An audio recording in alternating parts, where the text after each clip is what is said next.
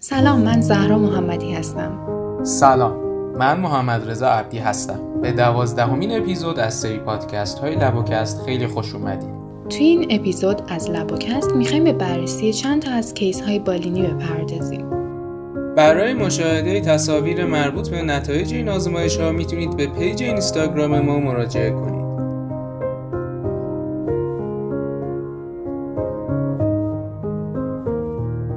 کیس اولی که می‌خوایم بررسیش کنیم مربوط به بیماری هستش که مشکوک به سندروم متابولیکه.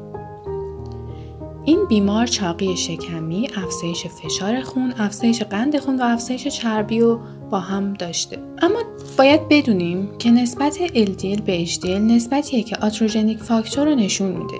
یعنی چی؟ یعنی رسوب چربی توی عروق که این نسبت باید بین 3 تا 4.5 و یا 5 باشه. اما توی این بیمار که نتیجه آزمایشش هم نشون میده این نسبت 5 ممیز 3 هستش بنابراین به بیمار پیشنهاد داده میشه که اصلاح رژیم غذایی رو داشته باشه و بقیه تست هایی که مربوط به دیابت هستن رو انجام بده.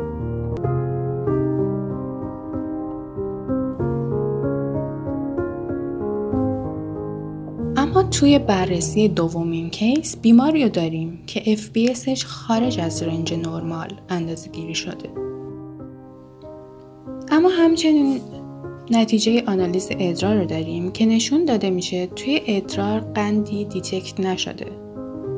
ما می‌دونیم که قند زمانی توی ادرار پس زده میشه و بالا میره که میزان اون توی خون از حد آستانه اون یعنی حدود 180 بالاتر باشه.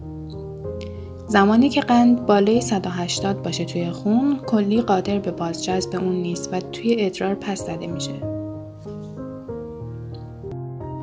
بنابراین پزشک با توجه به نتایج گزارش شده از آزمایش خون و آزمایش ادرار می‌تونه نتیجه بگیره که این میزان بالای FBS ممکنه در اثر خطای آزمایشگاهی رعایت نکردن اصول آزمایش و یا مشکلات دیگه باشه.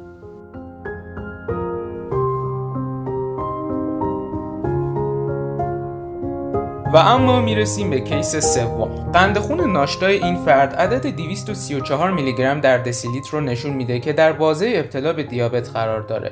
علاوه بر اون مقادیر 2HBP, HbA1c و BUN یا نیتروژن اوره خون این فرد هم فراتر از حد نرمال هستند. اگر این فرد قند خون خودش رو رعایت کنه کلیه به حالت نرمال برمیگرده. BUN پایین میاد. قند خون نرمال میشه و پروتئین و قند دیگر دفع نخواهند شد.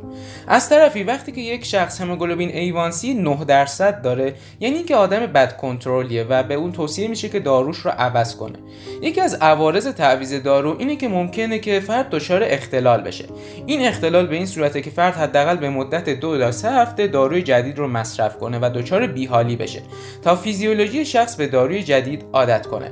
در این حین قند خون به شدت پایین میاد. برای همین تا زمانی که سازگاری با قرص جدید به وجود بیاد فرد باید همیشه در کنار خودش یک خوراکی شیرین همراه داشته باشه تا زمانی که دچار hypoglycemia شد قند خون رو به سرعت بالا ببره.